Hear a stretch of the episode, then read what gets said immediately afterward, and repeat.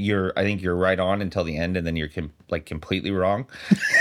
the idea is to inspire a population to be more virtuous. Plato said that art was super dangerous. I don't think a man can live like a truly nihilistic life. unfettered access to dopamine, unfettered access to entertainment, drugs, anything. I have to take cold showers to feel something in my life. People have to take semaglutide to stop eating. He's got rizz. He's got oh Jesus, Did that Trying to get the TikTok audience to, s- to subscribe. Yeah, I'm sure they're gonna love when you go. He's rizz. He has lots of rizz.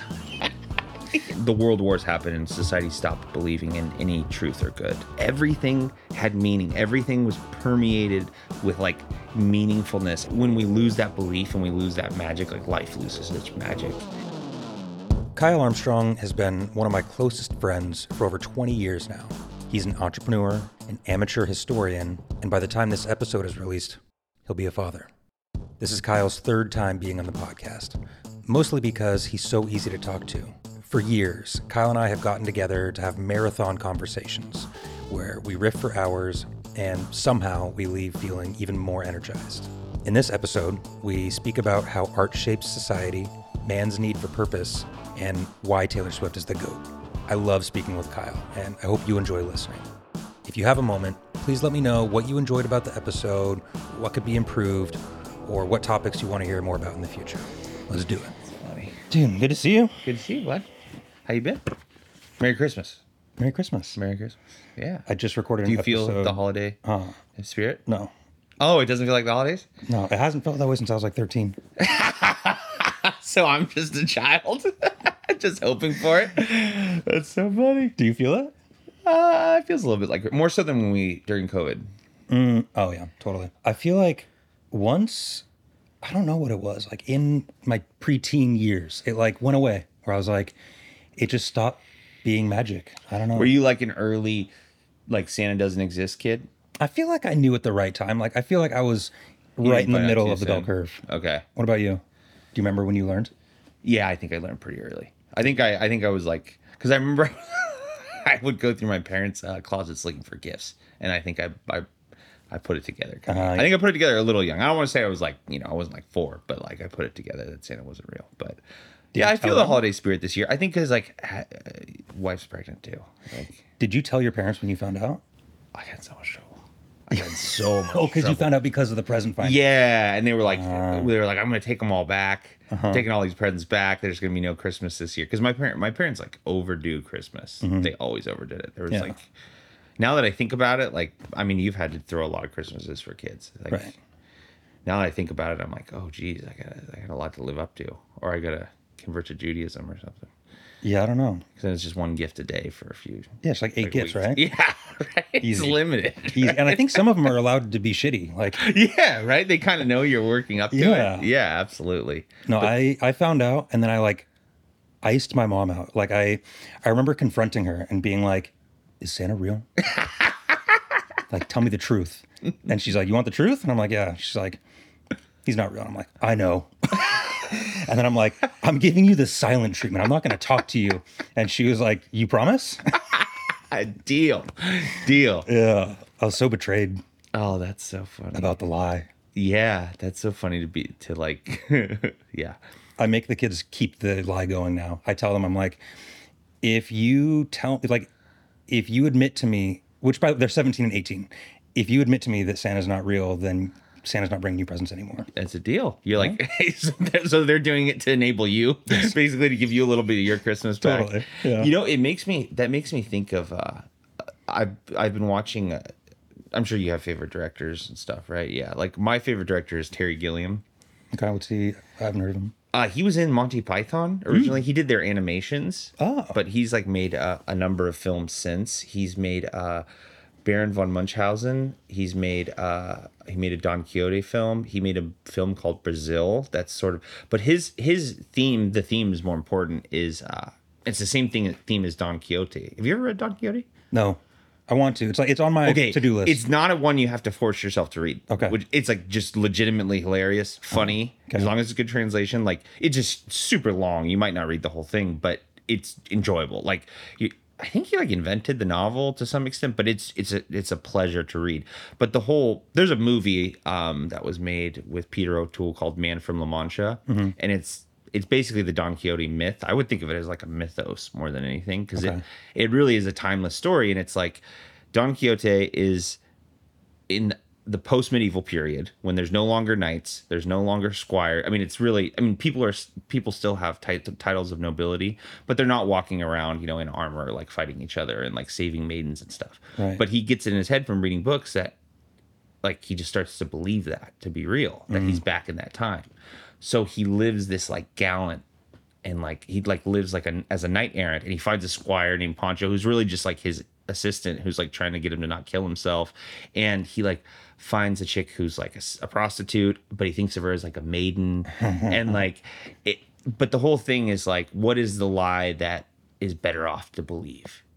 And you almost don't have to call it a lie but like what like what what myths like what what myths or stories or dreams do we have that animate us? And that's the theme that gilliam is always playing with is like when we lose that belief and we lose that magic like life loses its magic and we all have and like we all have to find something something special something like to hope for something mm, sort of magical in the real world How does that for you translate to today? Like, what's the analog with modern? Well, I think of like I'll give you one more example of like someone I think is well, there's a few people, but like one person who's a really good example of that is uh, Yukio Mishima. Okay. So he's a Japanese author. Crazy story. World famous Japanese author. Guy was a stud. Uh, should have won the Nobel Prize. Was like right up there in the Nobel Prize for literature. Didn't quite win, win it. Runner up. Whatever. Right. He got it in his head. This was after J- World War II. Japan had been bombed. They were kind of becoming Americanized. No longer really had an emperor. Were kind of going Western. He was a scrawny kid, grew up literature, started lifting weights, then started doing kendo, then started really believing in the myth of the samurai. So he created a little like militia of people who wanted to reinstate the emperor, and they all trained sam like trained kendo. They they like was Japanese bushido bushido culture. It was like on. Wait, is this a This story? is true? This, is true. It is true life. So yeah. how old? So when he's twenty or something, he starts putting this together. yeah. Okay, so when he's twenty, what year is it? Like, like roughly. Uh, I think you're gonna you're gonna you're gonna hurt me here. I think it's like 70s. Okay. like 70s, like 71, Right, right, Okay. Could have been 80s, I guess. I guess it could have been later. Somewhere in that. Like, yeah, in that weird si- 70s is hard to date for me. It's like kind of like the lost decade. But Right. yeah, 70s, 80s. Okay. He's like mid 20s. He kills it, lifts Mm-hmm. weights, already kind of buff dude, lifts weights, like starts getting that martial culture together, is really amazing, an amazing poet, and then is like, I want to bring the emperor back. And I want it to be me, and I'm an artist. So he puts together a militia. They start training. They start doing little drills. He kidnaps a Japanese general in a military base. This is true. This is true. I'm gonna. There's kind of a payoff at the end. Yeah.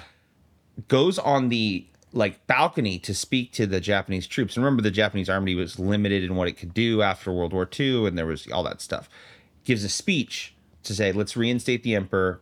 Unfortunately, they kind of like laughed at him. They didn't take him seriously, but gives a speech, goes in, cuts the head of the general off, and then commits ritual seppuku himself. Whoa. And actually, that you can't see it on camera, but that's his head right there No that I had cast in, or I didn't have it cast, but it was an artist who did it, and it was like, I always think of that as, is there like, do I have anything that I believe in that fucking much? Right. like, Totally. and who does? Yes, this is uh, something I wrote down that I wanted to talk to you about today. Is like, uh, what do we do without purpose? Like, we have so little purpose and so little direction. Like this era of peace that we've been living in since World War II. Like, I was just talking with somebody about this. How we are in the most peaceful period of human history ever, including the current conflicts, including conflicts we've been in, you know, through the 70s up till now. But if you look at like percentage of human population, this is the most peaceful we've ever This been. kind of Steven Pinker thesis a little. now, bit, is right? this? Am I? You are far more versed in history than I am. That am I accurate in saying that this is a very peaceful period overall?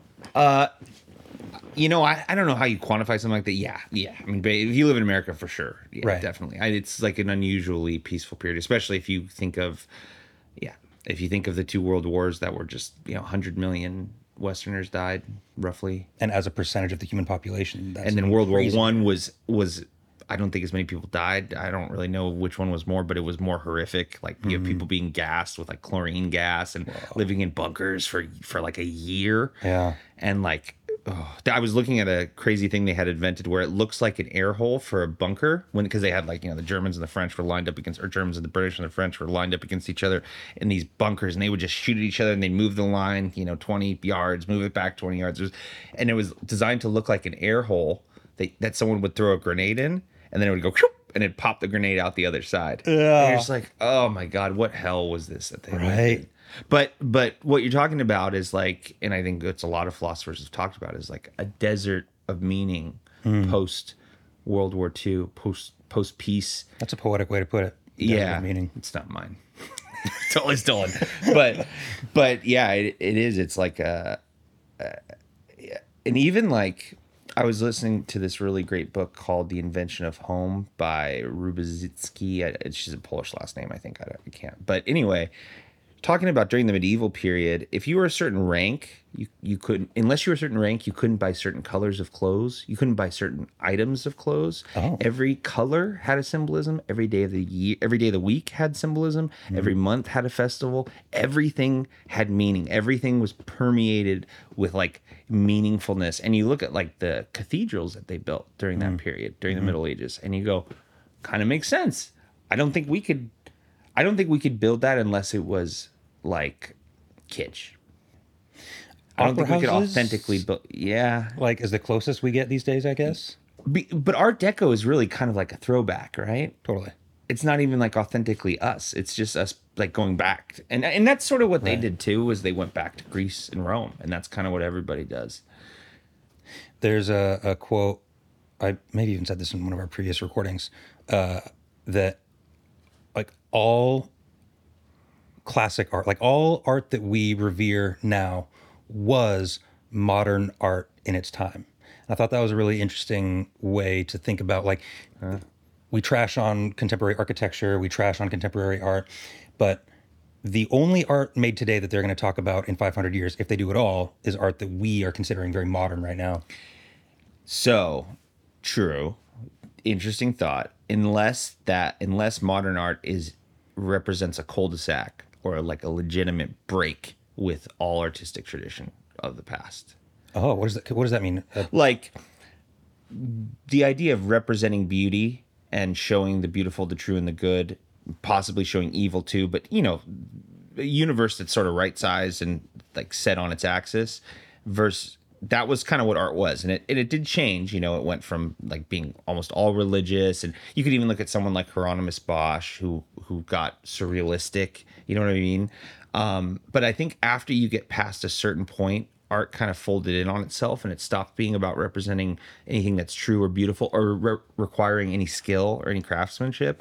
Like bananas taped to walls like mickey mouse with a bunch of you know dildos coming out of his head. Like i mean even banksy you can look at. Like there's not that like s- there's not the craftsmanship of some painter who like you can't even really learn to paint like that anymore. I was actually looking into it. Really? it's, it's hard to get like classically trained to paint. Like a lot of those some of those skills are lost just like some of those artisanal skills to build those cathedrals are also lost. So mm.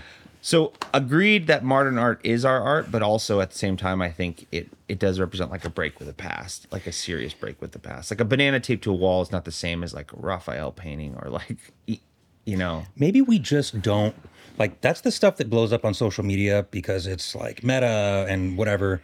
But eh, a lot of very famous artists were not big in their time, right? Like Van Gogh was relatively obscure during his lifetime.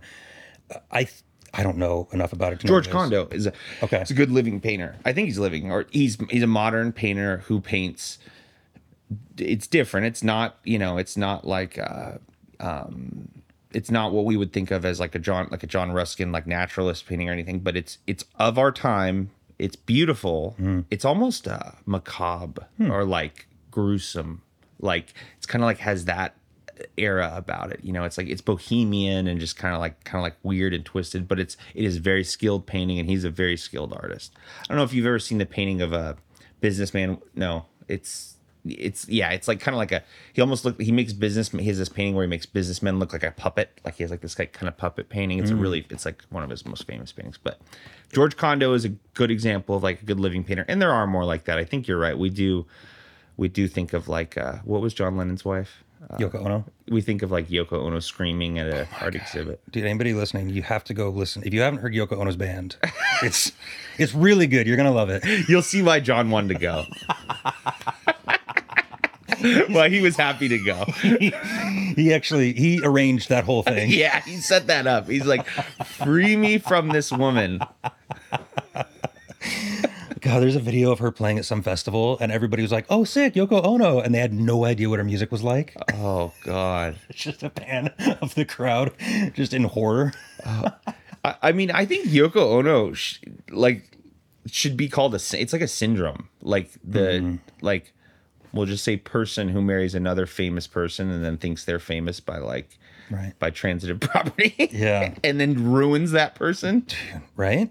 Yeah, that's definitely you see that impulse a lot. People want to like, yeah. Make the stage about them. Yeah, you see it mm-hmm. with with a lot of people. I can think of a few people. So on the art thing, I feel like I like what you said about the truth. Like it, good art represents a truth, and so maybe there's there's two things. There's the beauty of like I love the true artisanship of some masterpieces where it's like wow that's something that took a tremendous amount of skill, and then also, or maybe not even requiring that skill some great art is just really truthful. Maybe this desert of meaning that we have right now is part of why, if there is less good art, maybe it's we just don't have a lot of truths to reflect in the moment. Like a lot of great art came out of war and famine and and there's some things that are true about well actually it's funny you say that because you're i think you're right on until the end and then you're com- like completely wrong. Just being funny but like what actually happened is i think war happened and uh-huh. and society stopped believing it. The world wars happened and society stopped believing in any truth or good. They're like if uh-huh. that can happen then there is no god. Interesting. like if I can get burned with chlorine gas, living in a living in a uh, freaking you know a tunnel for three years straight, then it's just that's where you get like Dada. It's postmodernism. It's basically like the world kind of made sense. We had the, we were you know like the British Empire. Like you know it's like let's let's civilize the world. Let's let's put our system and our rationality out into the world, and let's build ships and let's um, build schools and let's build hospitals and let's do all that. And then we had these world wars, and it was just kind of like wow, it, something is severely broken about the way we are, or something is just severely broken about civilization. And then Western society just kind of like gave up on meeting. Last time we talked a little bit about uh, like purpose and work and working hard.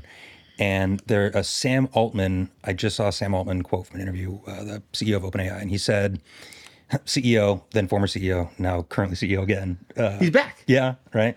Anyway, so he said the uh, problem with burnout, like when people experience burnout, it's not that they're incapable of working hard. He said he speaks to other founders who like start a company, work as hard as they can, and then they burn out and they mm-hmm. they fall off the wagon or whatever. And he said the problem is not that they aren't capable of working hard. He said he when he has a problem that he's interested in and that he's seeing results for his efforts, he has like infinite stores of energy. The only time that he, Sam Altman, feels burnout is when the things that they're doing aren't working and they're inherently uninteresting. So, uh, it's a bit of a left turn from what we are saying, but uh, the idea is like finding I don't think it is a left turn. meaning and finding also results for your efforts is how we access like I don't know infinite stores of energy.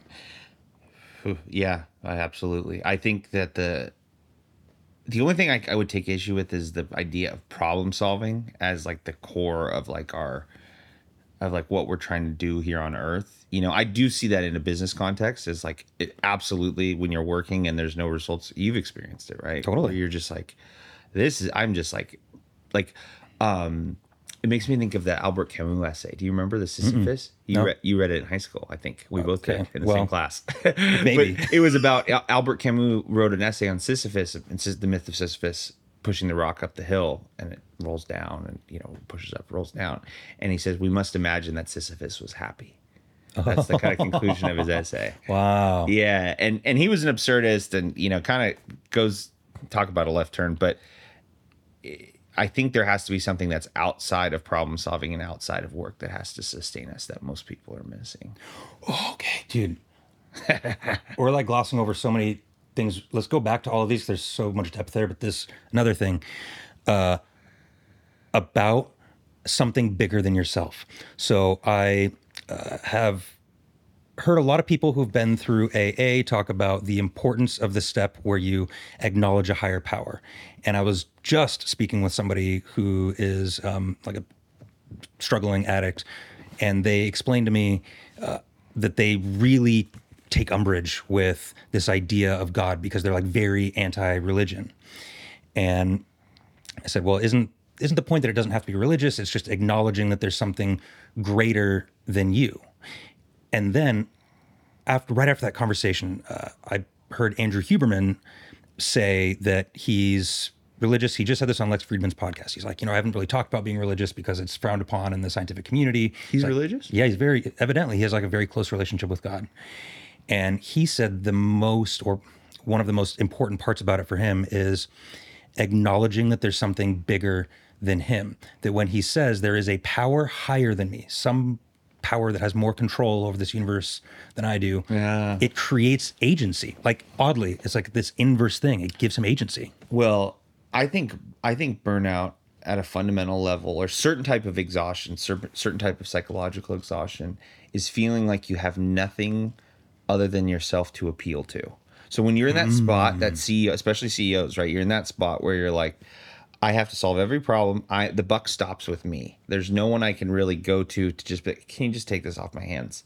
Th- that's where exhaustion builds. I think that's where exhaustion builds in life too. Where you're like, even when you're dealing with like house problems and you're just like like when you get someone to try to fix your like we were talking water heater hvac or and you're like i don't like i need to rely on somebody else here to like solve this problem for me i can't do this myself actually and i think that that builds up a certain kind of exhaustion that addictions relief. and i think mm. that I think that that's why that's an important step, and I think that that's probably a key to avoiding burnout too. Because if you feel like you're aligned with some sort of higher purpose, or you're what you do matters in some kind of way, mm-hmm. and and it doesn't have to matter in, in terms of like John Rawls like human impact, but just like I'm doing something that's beautiful, true, and good, and I'm I'm pleasing God, I'm pleasing a higher mm. power, mm-hmm. and a higher power that lo- uh, and also I think it's important that it's a personal and loving God, not an impersonal like clockmaker type God. What's the difference?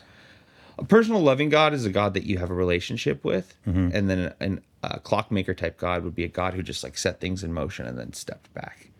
Mm, interesting. Like like a, an experiment. Like um, yeah, yeah. Yeah, like we're sea monkeys or something. you know? Right, right, right, right. I think that it all comes back to. I think that's why when societies get better, they're usually called restorations and they're usually religious. Restorations are revivals and they're usually hmm. religious. Revolutions don't usually make society better.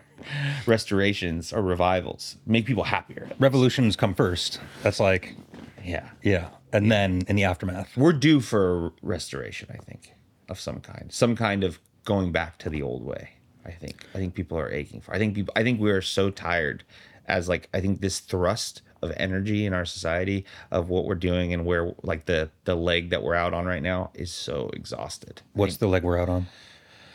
the OnlyFans, social media, you know, monopolistic tech capitalism, you know, the political, the state of like politics and uh, and just people's daily lives. I just I feel like we're over it. I don't think I don't think people, like even the Marvel movies. We're fucking, we're over Marvel movies, right? We're over our own entertainment. Like the, everyone's just like what like what do we where do we go from here? It's Gen. Z, Gen Z is super nihilistic. They have this like very bleak outlook on life and about how meaningless it is, and they just like, I want like, I'll take what I can get for the least amount of work. There's no point to anything, and it seems like many young people are nihilistic, but eh, previous generations there was at least like a seed of hope, like for change.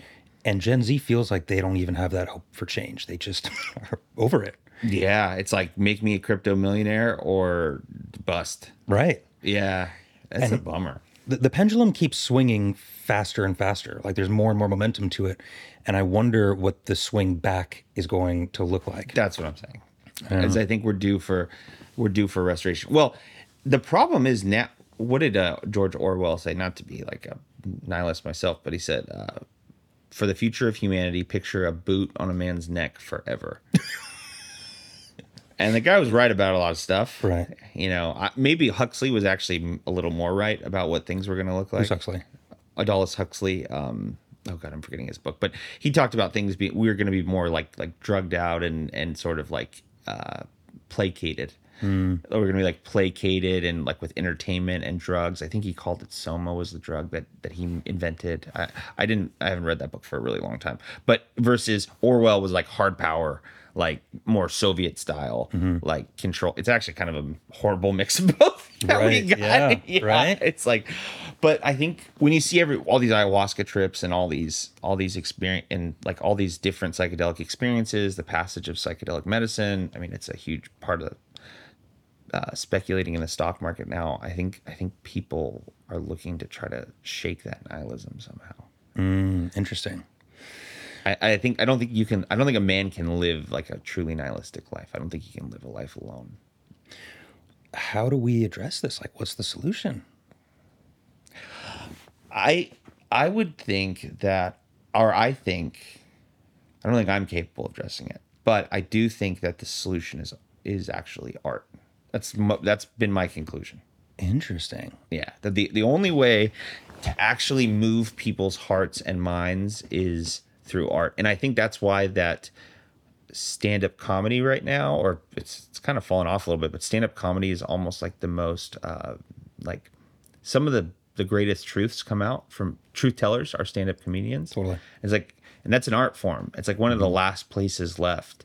It's like kind of mm-hmm. the art form of our of our time, actually Interesting. Yeah, yeah. and it's one of like the last places left where like we're we're able to speak like raw truth and but i think i think art i think that's the only way to actually like move populations and to make sense to people because i don't think people listen to logical argument really and No, i don't think not. it moves their heart I, I totally agree with that. Like pop culture seems to be like how you like policy follows popular opinion.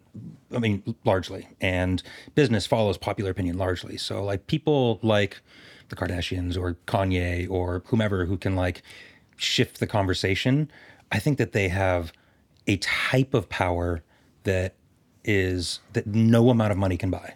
absolutely and i i think that what we're lacking is a vision of an actual vision of what a, a happy future would look like True, no vision. Yes. like yeah. there was uh the the modern i think they were called the futurists the italian futurists uh marinetti was one of the italian futurists and he envisioned this like future where like every basically an art deco future everything was going to be like beautiful and modern and planes were going to be shimmering in the sky and everything was going to be like comfortable and human beings were just going to like like thrive in modernity and it was just going to be like like beautiful and clean. And it is like that for like a really small percentage of the population. right.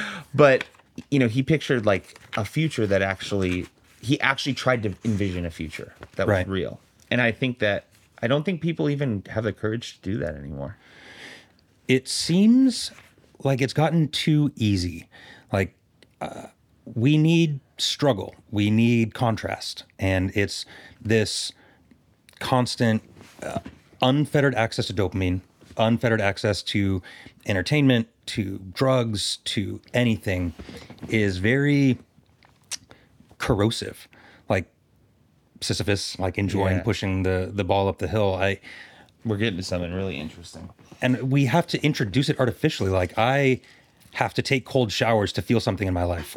it's people have to take semaglutide to stop eating right. Yeah. to stop just there's just it's like it's all it's all just like consumption and convenience i mean it's kind of kind of sounds like edgy like i'm 14 this is deep but uh that's why i think these people who freak out like uh do you remember tucker max Yeah. do you know what he does now No. he runs a sheep farm i think Interesting. he became a farmer he's a prepper he thinks the world's going to end Uh-huh. and he had that business where he made he had books ghost written for like you know CEOs type people. Okay. And then he got it in his mind that the world is is gross and dirty and and and we're not headed the right direction that things are going to collapse. And he started a farm. Hmm. That's how he lives now. That's my understanding. How does he make his money? i, th- I think he banked enough and i think he actually makes money from farming. Well, i don't know if he sells wool or what. I, it might not be sheep. Maybe it's goats. But he f- has found a way to put enough money away where he he lives that way. And you got to think about the reason why i brought him up is remember his stories they were like the most vulgar, like totally consumptive Caligula esque. yeah, yeah, He like got uh, what we all thought was like the coolest thing, coolest way you could be in Right. college. You know what I mean? Tons of friends, like just yeah, totally like uh, Bacchanal, just like Yeah. too much drinking, like acting like a jerk. And then that guy ends up being a sheep farmer. And I've in another good example, of, like similar type comedians, Owen Benjamin. Owen Benjamin was in a movie with Adam Sandler. He was signed by CAA, famous dude. He played piano, right? I've seen him live before. piano comic, Yeah. yeah. Maybe Yeah. with you. He's awesome. Yeah, he's funny. He's controversial now. Is he? Oh, sorry. He's not awesome. he's really He sucks. Didn't know that. but he's on a farm in Missouri, Idaho. So, but I think working in the land is something that introduces that type of scarcity that you're talking about mm-hmm. because it's like something real, something tangible. You have to see things grow, crops die, uh, uh, animals die, they have to be fed, all that stuff. But I don't know, like a life where the average man i don't know if everybody can be i mean that's why like thomas jefferson pictured the united states as like an agrarian like all just filled with farmers because i think he had a sense that that was good for people but That's also all you could do back then. That was like the only job. yeah i mean they had small cities but yeah like that, or like you're like a horse shit shoveler. That was like the options. those are the two jobs Yeah. you shovel or shit or you just like throw chamber pots out of like Yeah, right. like a horrible tenement building in new york exactly. Yeah, yeah, Or you're like a lamplighter or something dumb like I that. wish that my like great grandfather instead of shoveling or great great great great grandfather instead of shoveling horse shit would have just been like, oh, this spot of grass in Manhattan, I'll buy this. Totally. Right? Gee, 30 generations are set. yeah, I'll buy this little patch of land near this park, Right. This central park. Yes. Gross park filled with horseshit. Yeah, filled with, with horse shit and feces and yeah, and and like animals. Yeah, I'll just buy a little bit of land. It doesn't cost anything. Right. That's that new show uh, that's really good called The Gilded Age. Oh, dude, I've been watching it. It's really good. Fire. Yeah. It's really fire. Yeah, it's really really well done. seriously i've, I've been really enjoying it and the um the the female lead i can't remember her name but i'm watching i'm going back and watching old seasons of fargo she's in season three of fargo It's excellent I've been meaning to watch season three of Fargo. Yeah, I'm glad you. Did you ever watch Downtown Abbey or Downton Abbey? as they call denton abbey. Downton Abbey. uh i did i didn't get fully into it but i think i watched the first season it's good It takes a little more. Takes a little more work than Gilded. It. They do, they do great work. That's art though. Like that. That's a way where you're, like I think people watch that, and on some level, the pleasure of watching that is like, oh, I would love to live during that. You know what i like about it is like there's something really safe about structure like the structure of a social like rules feel good right Well, so going back to art, right? So once you throw away all the rules, hmm. we don't know how to, we don't know what to do. Mm-hmm. You can't. I mean, if you don't know what axis is up and what axis is down and what's back and forth, like you don't know how to move. You don't know what's good, what's bad. It just it all becomes like a just mush. It becomes Yoko Ono. Right. God, if, if you're listening to this and you haven't gone, pause now. I don't even care if you come back. Just go listen to Yoko Ono. um, so you're back. We're sorry. welcome back. Yeah. sorry. go get an Advil. Yeah. Get a drink. The She's dead, right? I think she's alive. Oh, she's still going. Pretty She's sure. Still kicking. I think she's still. Oh, you're right. She's still doing Yeah. Still doing it. still doing her wonderful art. God bless her. God bless you, Yoko Ono. Yeah, bumping on Spotify. Yoko Ono. Sorry, what were you gonna say? Uh, One opportunity for structure and meaning is kids and family. I think that's like the only one left. This Farming. Okay, sure. The kids and farming. The military. Uh, totally. Yes, in a huge way. That's fading though too. Is it? Yeah, it's getting weird. They're they're modernizing their yeah. Dude, martial arts when I was in high school, arts. like it. That's why we love MMA so much. I think Oh, interesting. because there's like a con- it's conclusive. There's rules. Totally. It's conclusive. There's a hierarchy. The discipline. this guy beat that guy. He's on top. Yeah, Yeah. that makes and the discipline is huge for it. Yeah. I know how silly I looked doing martial arts in high school, but I'm so grateful for that experience. That's awesome. Yeah, I don't think he look silly. I think it was dope. I think people just hate when people. I just, people just hate. Haters. People just hate, dude. People just hate when anybody's doing anything. Right. You're just supposed to sit there and smoke weed or something. I don't know. I don't know what's like, cool. you care about something? Yeah, you care about something? What are you lame? I bet that's even worse for Gen Z. I bet Oh. caring about something is so uncool. Totally. Like all you can do is is hate on people for doing anything. Yeah. Yeah, I mean, even rappers are supposed to like mumble. Like you're not even Oh, supposed to like put effort into it. Right? Like, oh, you enunciate your raps? You So take the time to enunciate. lame. Oh my god, the worst. Yeah, I was watching a I was watching a thing of uh, SoundCloud rappers that have fallen off. I didn't realize there was a whole thrust of SoundCloud Mm, rappers that mm-hmm. came and went. Like Lil Xan. Right. R.I.P. He's dead, right? He's dead? No, I don't know. He's still he's still alive. Who's the one? There was a there's a SoundCloud rapper who died. I'm sure there's a lot. Lil Peep? Was oh little Lil somebody. Yeah, a little somebody. There's I can't keep track. Yeah. I mean, I'm Well, I can't even keep track of like who's popular. Like Right. Like I know that I like Jack Harlow. dude. I've I love Jack Harlow, man. He's legit. Have you seen Dave, the Lil Dicky's TV show? Yeah, yeah, yeah. Did you see? So on the most recent season, uh, Jack Harlow was on there, and he like, He's got charisma. dude, he's got he's got rizz. He's got oh Jesus. Did I sound did I sound good there? I, think you did that. Trying to get the TikTok audience to, s- to subscribe. He's rizz. Yeah, I'm sure they're gonna love when you go. He's rizz. He has lots of rizz. Oh my god, no, he's a stud, man. And he released that new song. uh Don't give me any advice. Is that new? I haven't heard that one. Oh, it's dope. Or don't need no advice or something. It's it's all about like. Just don't give him any advice. He's got shit on lock, basically. Leave that guy alone. I like, yeah, I like how literal that is. I appreciate that. yeah, totally. Like, man. Um, so okay, what I wrote down, I wrote down Crazy Rich Asians, uh, because I love that movie, and it has to do with what we were just talking about. Where I think the main, like, whatever thesis of Crazy Rich Asians is, Theme I love that you're like, it's not gonna help. It's not gonna help at all. Okay, I just won't. Do, I should I just not. Be. It doesn't. Oh, no, I don't care. Whatever. No, I'm saying does it mess up the? No. Okay, it's fine. So back to Crazy Rich Asians. Uh, the theme is about the important. Have you seen it? no. Okay, well, Am I messing up? it's good. Is it good? It's good. Watch it. That's a movie I could watch with Yasi, so that's good. Yes, I always, yes. always look for stuff I could watch with. her. Totally, yeah. The your Venn diagram, I assume, doesn't overlap a lot, but No. yes, No, she likes like puppies and right. Okay, like, so cute things I like some. And mean, Crazy Rich Asians and I liked the OC in high school, so like, Yeah, me too. Okay, good. So maybe you like this. yeah. It's, I mean, it's definitely a chick flick, but whatever. The central theme of it, I'm trying to give no spoilers, I'm gonna be mad if I watch this and it's not good now because I'm actually committing to it. So is uh you're you're out over your skis here. the we'll see, we'll see. It's the importance of family over self. It's like uh, someone from the Western culture comes into an Eastern family and is very American in their ideals and like I want this for me and I want to be able to pursue my Oh, career. okay, and okay. Then the Eastern family is basically saying we don't really want you here because we sacrifice for our family. Like it's family first, then us. And the movie is all about kind of like them wrestling with that theme Yeah. and it the more time passes and the more that I think about stuff, I'm like, dude, Crazy Rich Asians was really was really um was really lit. Fire. The movie was fire. That was fire. What's even another cool word?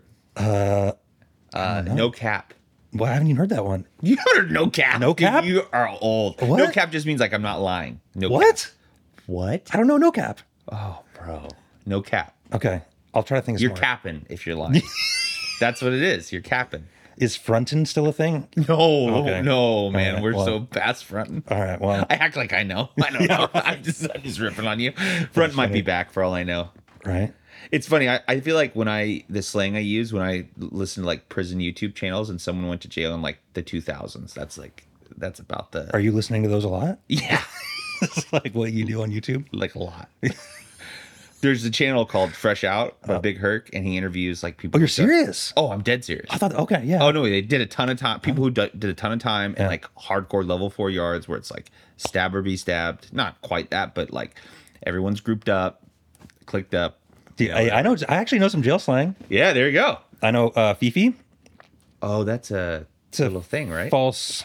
yeah, prosthetic. It's a prosthetic. Um, self adulation. how do I not? Yeah, Dude, there we go. Okay, I was trying to find a way to not have to cut it. Whatever we said. yeah. That's what that is.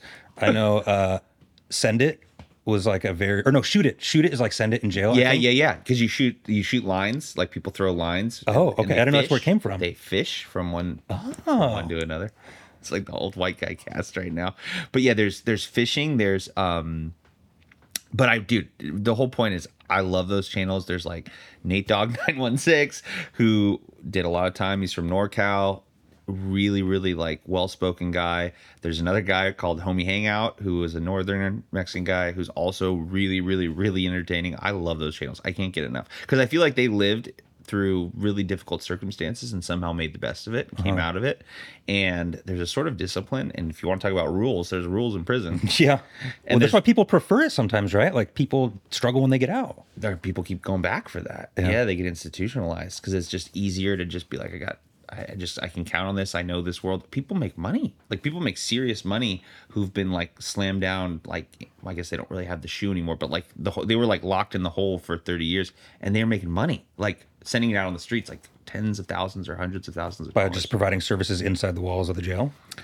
by running the people who run the people who run like it's that crazy like people people locked in like the hole would call someone getting killed in southern california like locked in the hole in pelican bay would would put out a hit and someone would die in southern california. Whoa. that's the chain of communication and the chain of command. Isn't that crazy? It's like very militant. That's impressive. super militant. That's the word. That's the really hardcore guys are militant. And it's like i've listened i've even listened to like dude i can't believe we're getting into this. I nerded out on this stuff so hard. I've listened to like uh, gang officers who deal with these people the different the top tier guys and how he described it as like baseball how you have like a farm team being the gang members on the street.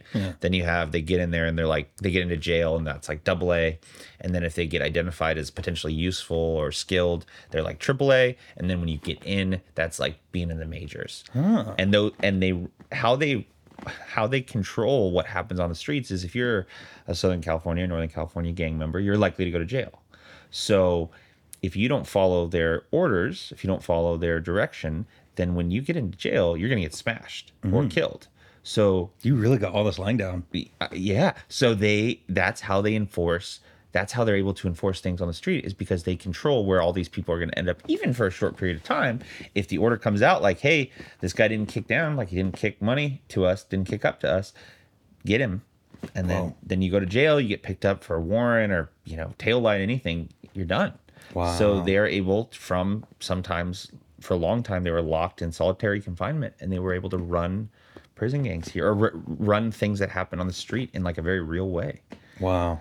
isn't that crazy Yes. i don't know it just blows my mind I, i've read books on it like i studied like the key figures and when people turn and start informing and it just fascinates me because how the how militant do you have to be Right. to put together a structure like that Do you think like okay, one of us goes to jail, like it's obviously over, like uh can you or is it possible to arrange for protection ahead of time? I don't no, I don't think you need to arrange for protection. I mean, I think you need to carry yourself well, but I don't think you just get smashed for just going. That's not my impression that you hmm. would just get smashed just for being like a regular. I mean, you it would be odd that you never got in any trouble your whole life and then ended up in like state. You're talking about like state prison. I guess. Yeah, yeah, yeah. The feds are different, but like if you were to go to like a white collar fed prison, those are pretty light. Oh, but, but like a level four. like if you committed a violent crime, like let's say you the the classic example is like if you did a DUI with an injury okay. because that's considered a violent crime. I think. Right. I don't know if they've changed that, but a lot of people go end up going to level fours, and all they were doing was just they drove drunk one time. I have a friend who I won't name him on here, but like I have a friend who w- wasn't even drunk, just got into an accident, hurt somebody, some person passed away, and through lots of extra circumstances, ended up classified as a level three. So, for people who don't know, there are four levels, I believe. It's level one, two are more minimum security, level three, four are more intense, but they often put three and four together. So, he got sent to a level three, four prison, and his cellmate was. And he might have been like in the gym, which is level three, and then the like the 180s, like with the cells, are level four or something like that. That's how they do it sometimes. so he was there's it's like a point i know there's a, there's a point system right and he was like one point over to be classified level three but his cellmate was a level four guy who like murdered his wife and was like crazy and attacked him and like mm. yeah Yeah. but so I guess if you're if you're saying like you commit a violent crime, you're in that situation, you go to like a level three or a level four, I think you're gonna have to do some stuff that you're not comfortable with. But I don't think you're just attacked for being who you are. Like Right. They're gonna think of you as like another asset as long as you hold yourself well and you're willing to mm-hmm. like get your hands dirty a little bit. i remember there Like, you gotta defend yourself, you know. well and you have to like he told me that there were times where people would be like hey we're fighting this other group Yep. Um, at lunch today Get down. and if you don't like you have to like you have no choice No choice. but to start attacking people Because you're on your own then. Right. They You're on will. your own then. They will. And the reason that everybody does it is because they will hurt you way worse if you don't participate. Like, Yeah. Well, and it, there's safety in numbers too. It, there, it's like that way. It's actually, in a sick way, it's like that way to keep people safe to some extent. Oh. Because there, it's so weird. California being this super liberal state has totally racially divided gangs. Right. Like totally racially determined gangs, and there was a lot of you know instances of people getting picked on or hurt or killed or or assaulted or extorted so these groups started to form and they're safety in numbers. So they mm. enforce a code of conduct. They make sure for example if someone gets way into they don't you don't get way into debt to another group mm. you know because mm-hmm. that can cause a riot you Right. know eh, there's lots of things. So basically if you have a beef with somebody of another group you usually get smashed by your own people. Interesting. because you because otherwise it's if it's between groups it's full on. Right. but in within your own group you know there's like a you know they'll but They can keep the peace. It's like the one guy who screwed Yeah. up gets beat up by his own gang instead of it's like we'll take care of it yeah 80 people getting hurt in a massive riot. skirmish. Yeah, yeah. Yeah. Yeah. yeah. Interesting.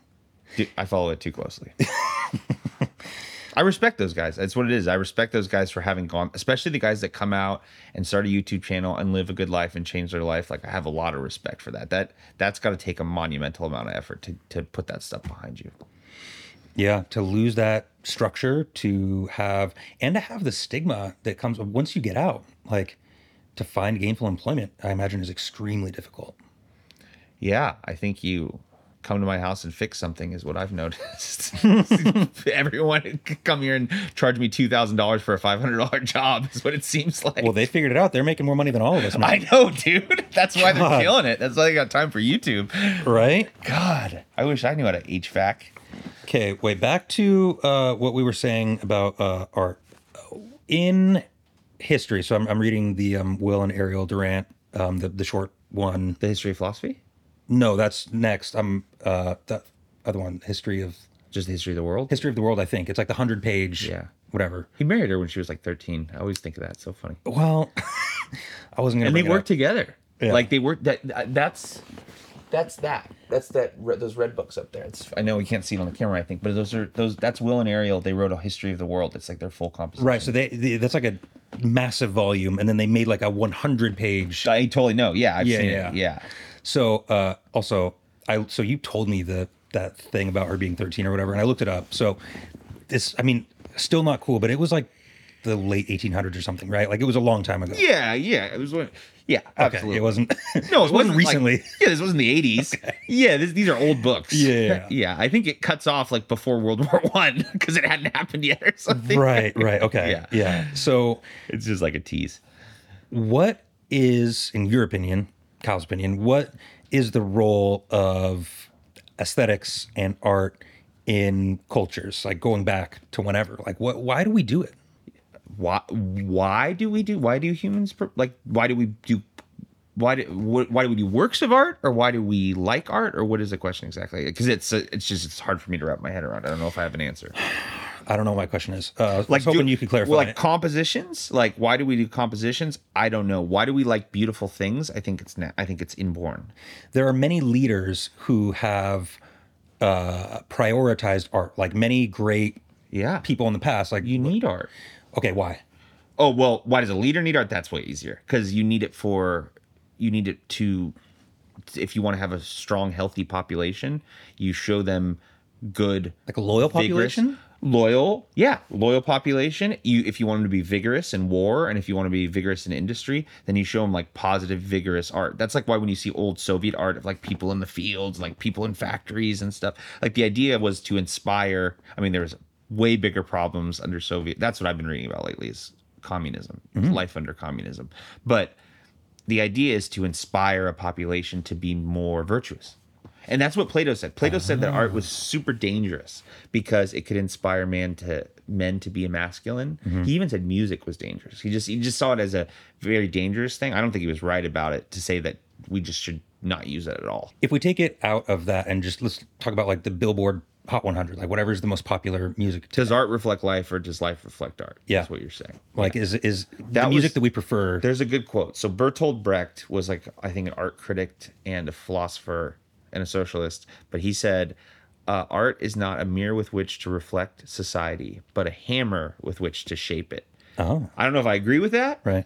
but that is one view of art. I'll say is that you use art to shape people because it's almost like looking into like a funhouse mirror. It's like how should I look? That actually makes you look better. What should I aspire to? This may have been more true when uh, rulers had uh, more say over what art was elevated and popular, right? Because it is, it feels a lot more democratic now, at least the art that's available to us. Like, I don't know how much. more decentralized for sure. Right. I think they've lost control over like a central art producing. You know, like you would have like, you know, if you were like a great leader in Greece, you'd have you'd hire bards to like, or, or, or like in the Middle Ages, you'd have bards like sing your songs if you're like a baron, and Right. like, you know, at, at court to talk about how great you were. Yeah. and like, I think we still have some of that. I still think they prioritize certain art over others, but you're right, it's it's decentralized, and that's I think we've all gotten kind of decentralized. So I wonder then if in that way it's more democratic, where like the art that is popular is at least because people are making every kind of art for every kind of emotion, and maybe the stuff that makes it to the top of the charts is just the art that is best reflecting our current feelings. Taylor Swift, mm-hmm. great example. Mm-hmm. Had a friend tell me the other day, he's like, "You know how crazy popular she is? Are you aware? Me? Yeah, she's like the number. She's like number one. She's the goat. Not even close. It's crazy. Yeah. I didn't know that, so I found that out. Yeah. Crazy popular, and someone was like, she's a poet for hookup culture. Oh. So she reflects hookup culture, Tinder, Hinge, Bumble. She reflects it back to them, gives it substance, gives it some kind of meaning, and and gives it back to them. And that's what she is. She's a hookup culture poet. I don't know what culture he'd be considered a part of, but I've thought that uh, this isn't that hot of a take, but I think that uh, history will remember Joe Rogan as kind of like the Plato of our time or the something like he is the most that he writes down what other smart people say. Because that's what Plato did.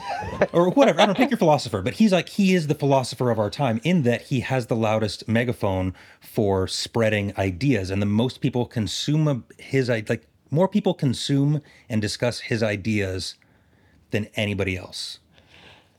Does Joe? I, I'm not hating on him at all, but does he have? Does he have a lot of his own ideas, or does he just kind of as he's- a megaphone for other people? I know. I know he has like. There's like the ethos, like he's like, you know, cold plunges and MMA and you know that's com- comedy. But does he actually like put forth a lot of like his own ideas? He seems like he's really good at not doing that almost. What is well, okay? This gets into like what is original thought. Like every, I think everybody and everything is derivative. No, but I, but I mean, does he actually take a stand on things? Really? I think he does.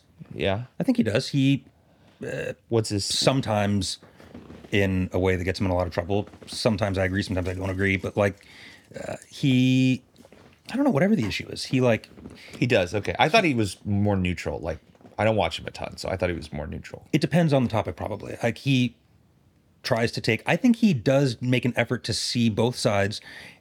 He's like vaguely libertarian, right? Yes.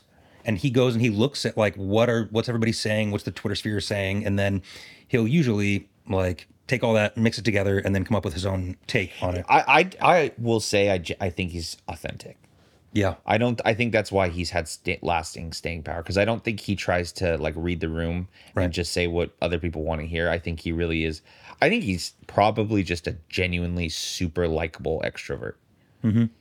Yeah. Like he's a guy who just like is really good at maintaining relationships with people, really good at not rubbing people the wrong way, good at Mm-hmm. Well, asserting himself when good he at needs that to. anymore. Well, he rubs people in power the wrong way, but they everything rubs them the wrong way. Sure. Yeah, they're they're grouchy.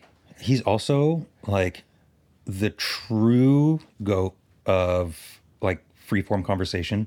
I listened to him. it's kind of inside baseball, but been listening to him for cues on like, okay, if I want to get better at the medium of conversation, how do I do that? And I listened to him talking to Post Malone, and he sits down with him, Another cool guy. right? Super authentic. Totally. and he starts asking Post Malone questions. And he does this thing.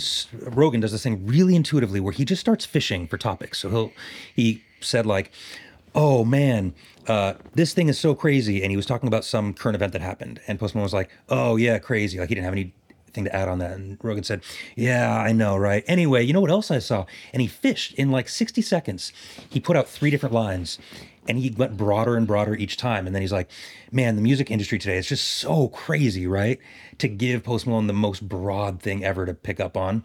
And then he did. And then they found a, uh, whatever, rabbit hole. go thread. A thread. Thank you. So Rogan, I think that's another part of his success is he's just like so unbelievably good at finding threads with anybody on any topic. He's put a lot of hours into it. Dude, yes, he's more than 10,000 hours for sure. Yeah, yeah. No, I, I think that I- you're you're so going back to your claim of him being the philo- a philosopher or the philosopher of our time. I think that goes back to the question of high culture and low culture, and I think that there's there used there's a class system that naturally forms in in human societies. I think there's mm-hmm. the Indians have it right, or in India they have it right, mm-hmm. and they had you know the Brahmin caste. I forget what the middle one's called, and then all the way down to the Untouchables. Mm-hmm. The British had it; they have it more than us. We have it less so than almost any other than a lot of cultures, but we still have it. And there used to be culture for the masses and culture for the aristocrats, right? Mm-hmm. And I don't know if that I don't know where Joe Rogan falls on that spectrum. I think that there is like he's like that solid bourgeoisie upper middle class like he creates art for the solidly middle class or aspiring to be upper middle class bourgeoisie mindset. Hmm. he does seem to be like he will he packages complex ideas for the masses which i think is that he'll take somebody who is a really smart professor a really good thinker who is just Weinstein or something like that. too that. much of a nerd for people to ever listen to what they have to say Yeah. bring them on and like force them to translate for a larger audience Yeah. So- yeah. Well, like, and I would take, I would see him in the middle and like take No Jumper as like more who's that No Jumper. He he interviews all the rappers and like has like uh e thoughts on there and like Oh, okay. he had like Crip. Crip Mac on there and Yeah. who's now in jail. R.I.P. Crip Mac. And it's he is like you're working at Burger King and you're watching it on your cell phone while you're like Right. for like that kind of like just easy to consume, crazy like hypersexualized. He has like he does porn too, but he's got a massive, massive channel. He's got like 10, I don't know. 30 million followers, whatever. He gets millions and millions of hits. He has 50 different podcasts. He interviews every rapper, every I guess they're just I don't know, like what's it called? Like they just like have chick, like p- Right. porn stars on there. Like it's Yeah, like yeah. porn stars and like chicks you've never heard of, and they just have conversation. And so I would say he's like, if I'm if we're using the class system, he's like even more common. Hmm. And then I think that there's there's you start to get above Rogan and start to get into stuff that's would be considered more aristocratic requiring maybe more of an education more difficult to adhere to. But i don't i don't know because i don't think that the line is super clear because rogan does have some super super high level thinkers on there. And like you said he makes it approachable But he also has some people that are like, you know, you got Post Malone. No, no hate on Post Malone, but that's something that just the average person would just like love to listen to and watch. He has Neil deGrasse Tyson, who's like not a real scientist and is a total idiot. And like some people think he's like, a, you know, a genius, and he's you'd be you'd have to be pretty common to think that. So I don't know. I I, I think entertainment you can't have one entertainment that works for all for all classes of society is what I'm saying. Right. I'll say I don't know that there's more value. Like Substack would be like as you get higher up there. Sure, sure. People That, consume I was stuff. trying to think what's at the yeah, yeah, Yeah, like yeah. like little Substack creators where you start to nerd out on like real specific, Right, you know. right. On this, okay, uh, on the notion of high versus low, there was a quote. Uh, I just remembered it while you were talking in that uh, Will and Ariel Durant book. That I don't have the exact quote, but the idea was people want equality in uh, very much so in our current society. Equality is a very, very important value. But what he said that seems very self evident now that he said it, but I was, it blew my mind when I read it, is that equality is in like direct opposition to liberty. That liberty and equality are Yeah. fundamentally opposed to each other. Yeah. And that was like, And people have made that connection now. Before it, you could sneak inequality in the back door. Not that you want to sneak it in, but it would come in the back door because you'd be like, just let people be free, and then and then all these differences would form. You'd have CEOs and you'd have people go to jail and prison and be poor, right? And and everything in the middle. And now the I think the the newest wave of philosophy and academia realizes that if you they started using a different word. They use the word equity now mm. because if you give everybody equal opportunity, you don't get equal outcomes. So now they're trying to equalize outcomes too. right. Because liberty by its very nature is always going to make people unequal because some people are going to work hard, some people are not, some people are beautiful, some people are ugly Right. that's why it's such a danger it's considered a dangerous idea that's why america was so successful that's why it's also so dangerous and they're kind of changing it Well, that's what. So it seems like th- there's this expansion and contraction that is uh, historically inevitable, where you have liberty and you allow for those differences to take shape and allow people to run away with it. And so then you get the division of classes, right? And then you get a very rich set of people who b- do build the economy and I mean on the backs of others and it you get massive inequality. So yes, a rising tide lifts all ships and that, you know, the poorest people in the US are still doing better than the median people in much less developed countries. yeah But when you get that massive inequality, that's when revolutions happen, right? Like it- it's almost impossible to I don't know, are there any examples historically of big societies with inequality where there wasn't some sort of revolution? yeah no Okay. not really i mean i don't not that i can think of at least i mean it just all i can think about right now is i've been reading uh have you heard of the gulag archipelago by No. solzhenitsyn Uh-uh. okay this dude lives under communism Yeah. Gets sent to the gulags. Mm-hmm. Horrible. Gets interrogated, tortured, admits to a crime that he didn't commit. They were just arresting people as like quotas, basically. Gets sent to the gulag, has to live life under the gulag, under, and then he writes a three-volume, probably two thousand page work in his head while he's doing back-breaking labor in the gulag.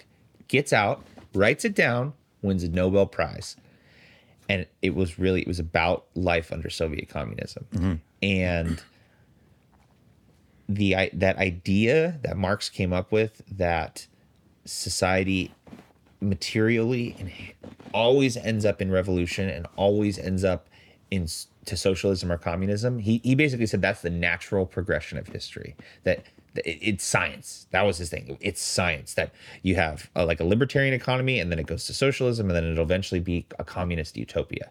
That little thread, that little idea that he came up with, and he wasn't very rigorous in his thinking and whatever, controlled half the world. Like like communism i mean china's still i know it's in name communist but you know you had mao you i mean hu- hundreds more people died on the back of that idea than any other idea ever and I, I can't get over that fact Died how? Like of starvation? well yeah i mean like holodomor like they they starved all the cool i mean they killed they killed people outright like stalin killed people outright lenin killed people outright they starved ukraine because they had independent farmers who didn't want to give up their farm, didn't want to socialize their land. They were starved. Um, Pol Pot just killed people. Mao just killed people. Remember Mao? Uh, he saw some birds eating grain. I, I don't know if this is apocryphal, but he saw some birds eating grain, and he's like, "Oh, we need to get our wheat yields up. Let's kill all the birds." So they killed all the birds. Then they had they got overrun with bugs, and it's a famine, and like 50 million people die of famine. Wow. So the, the death total of I don't know if that's exact, but he he tried to run the economy. The thing is, is liberty always works because there's an infinite amount of inputs. You have all these individual actors doing individual things, setting individual prices, having individual relationships, billions of interactions. A central a centralized authority can never even get close to that. Can never approach that. Totally. Can never have that kind of data set. So it- what you're saying is is interesting that that I think revolution does come, but I kind of wonder no, I don't I don't think it comes. I, I think in a post communism society, we have that idea that's very deeply, deeply ingrained in us What idea? that revolutions always come. That the that the the the top needs to get cut off, it needs to get overthrown, and everything needs to get shaken up. I I think prior to Marx, you didn't really get that. I mean, it, it happened like with the French Revolution and you know mm-hmm. the, the royalty in the 1700s. They started getting knocked over, but prior to that, I think people stayed in power for like a long time. Rome lasted like a long time. Alexander the Great lasted like a long time. You know, the monarchy, the czars of Russia, they lasted a long time. The king and queen of England, they lasted a long time. But now we have this idea that everything has to get overthrown, that there's always going to be a revolution, that things need to be redivided, and I, I think it's dangerous.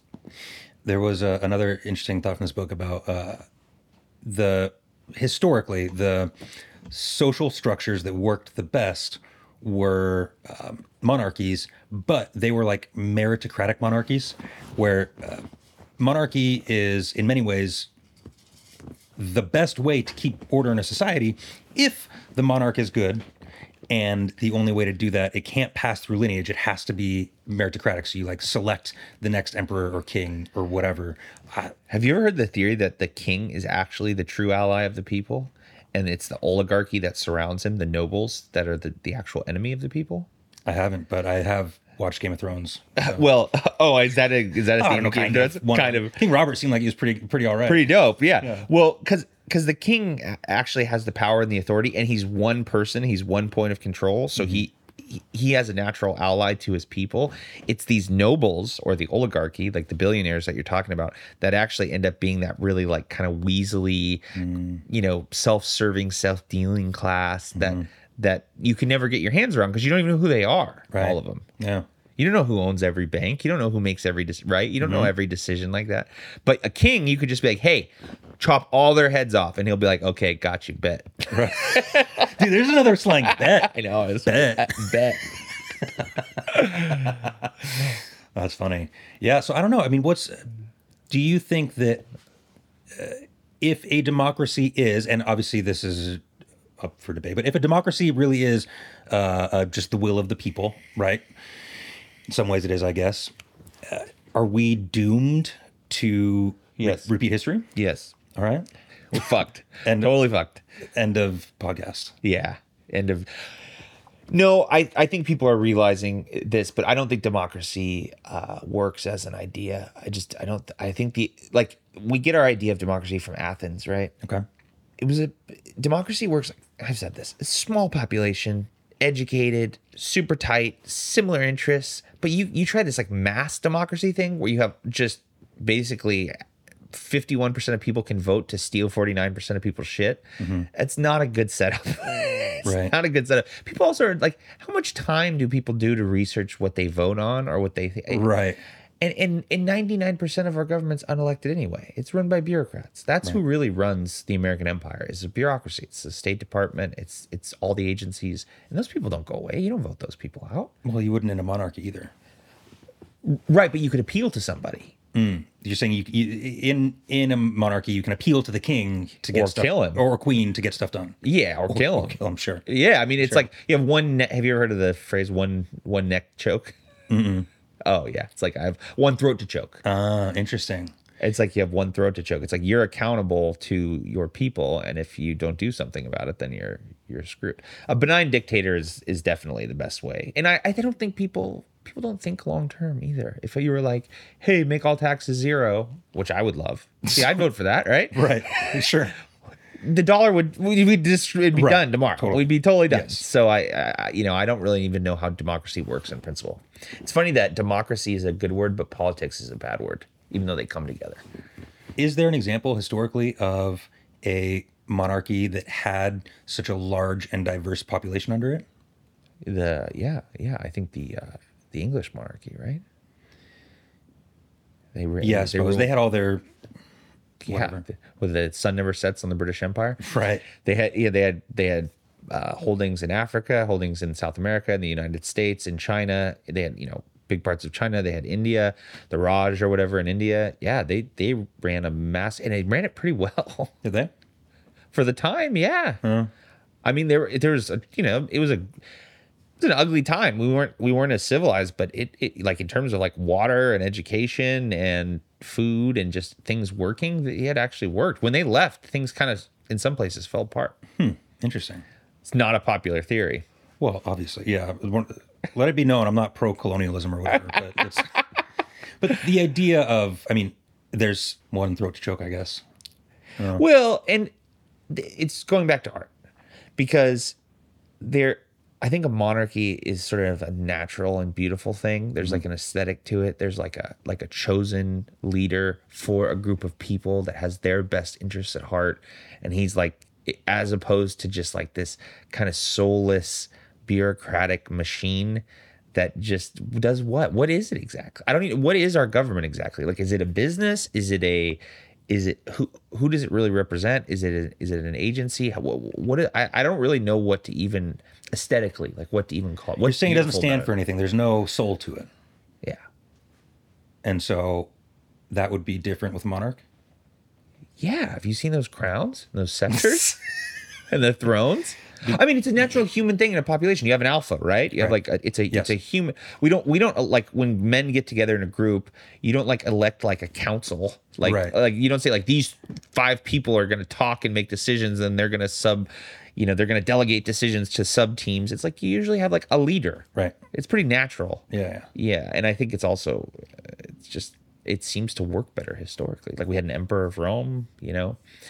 We have I mean the United States, yeah, we don't need to go there. We, the United States was almost like was tried to be even more democratic initially and it was like a disaster. Was it like a direct vote?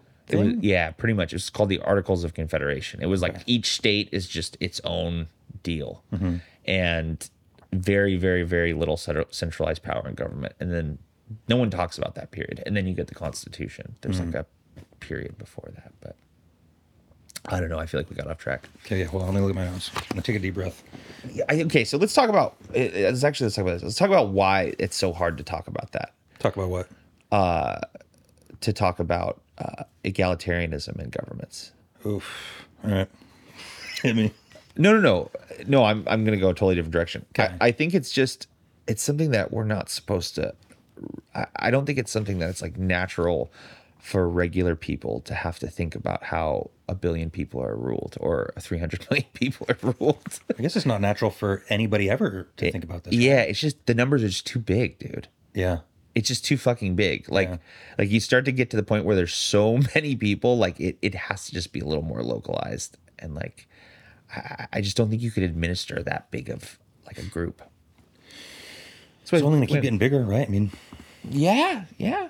I mean, no, no. I think it's gonna fall apart. I think it's gonna. I think it's gonna fall apart. I think we're gonna be. I think we're gonna see a problem, like a, a problem, come in the next like fifty years with, like some kind of American crisis, like some kind of crisis of leadership. I would guess that that's only gonna happen if somebody gets a bigger army than us. Yeah. Well, I, I think it's gonna happen if something happens to the dollar, but Oh, sure. There's a, a Rick and Morty episode where they just set like the price of money. They change it from one to zero, and they're like, "What is that? Gonna, that's not going to do anything." And then they're like, "Wait, all my money went from one to zero? And then the guy's just like shoots himself in the head. have you followed Dan Harmon lately? Like what he's Uh, up not- to? oh yeah, he has a new show called Krapopolis or something. It's pretty good. Uh, not much though. Why? What's he up to? No, I don't know. I, you always talk to me about the story circle stuff, and that stuff is is super super interesting to me. I think like that's uh like uh, Joseph Campbell, Hero with a Thousand Faces. Totally. It's just a repackaging of that same exact like hero's journey in Dan Harmon's. He just basically like used synonyms in all of the same quadrants. Is that what he did? I mean, I don't want to. Yeah, but it's not like he's like pretending that it was Yeah, the he admits thought. he admits he ripped off. Yeah, it's not a secret. It's like these are the tenets of story, and he thinks about it a little bit differently, and it works really well. Yeah, I uh I don't know, man. Writing stories like that every week it would be it'd be really really hard. He's obviously really really good at it. Have you seen the episode where he uh, where he does the Die Hard with Summer doing Die Hard? Ah, yeah, I just watched that one again. Actually, yeah, So good. Dude, It's excellent. yeah, he's it's funny that uh like the these people that have to to put this stuff out every week and they have to like bring little bits of culture in like Die Hard like I like what do you I don't know. I it, it, it's just this like same problem we talk about is like how do you get how do you how do you write something for 300 million people? I just don't know how you do it anymore without making it super like low. Right. Well, I mean, they definitely have that. It's like it's Love Island or whatever. Is that what it is? Well, I don't know. I don't watch Love Island, but it's like you know, like, whatever. He watches Love Island. no, I'm just kidding. like whatever like netflix i feel like has gotten very good at this where most except for the crown the crown is unbelievable have you been watching the crown I haven't. Is it good? oh dude yes if you are into the gilded age you're gonna love the is crown that just about Queen Victoria?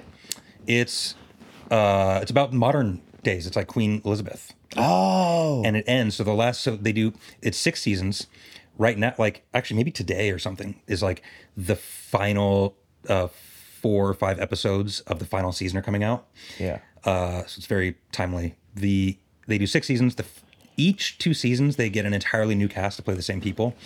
So seasons one and two, it's uh, Queen Elizabeth when she ascends to power when she's like thirty or twenty or whatever it was, and then seasons three and four, or when she's middle age. I think it's Olivia Colman plays. What's so interesting? Like, what's so interesting about it? About her life? She's Well, it's all in a really weird time. it's about all of so they cover like uh the dissolution of the british empire Okay, yeah, and that- yeah, you know the, them on their like final tour I feel of like their a bummer. colonies i mean it's a dark show Is it dark? Yes. it sounds like a bummer. it's brilliantly shot though it's like gorgeous Oh, like they spent a fortune on it it's like it's, it's a really artistic like poetic show Yeah, yeah, yeah. and they cover um they also cover like affairs and Did they show where they killed Princess Diana? they do this season spoilers Where they kill princess her? diana doesn't make it oh oh oh where they kill the mi6 assassin. yeah, they make her crash in a Parisian tunnel. Uh, they do. So this is uh, right now. They are doing uh, Princess Diana and Dodi Fayed, Fayed, Fayed, and Oh, yeah, yeah, yeah. the time on the yacht that they spent together. And it's like it is kind of she dark. cucked him, kind of. uh, who? Uh, was it, uh, who was she married to? McDrawn blanked. out. Oh, uh, William was it William? W- yeah, Pr- pr- no, William's his son, right? yeah, you're right. Um, and dude, he's the king. Whoever the king of England is. yeah. yeah, Jesus, I'm drawing a total blank. Whatever. I'm glad that we both forgot. Screw that guy. Yeah, yeah, I'm like that dude. Well, but also to be fair, he was Because she like cucked him with like a like a was he a sheik? uh it was so it was the son of a guy who's really really rich he like owned Harrods. he made his money being like a kind of a shady broker with a bunch of like um like pseudo dictators and Oh, okay. uh but then like wanted to kind of buy his way into society. Bought harrods and so his son he basically like sent his son out like hey go get in.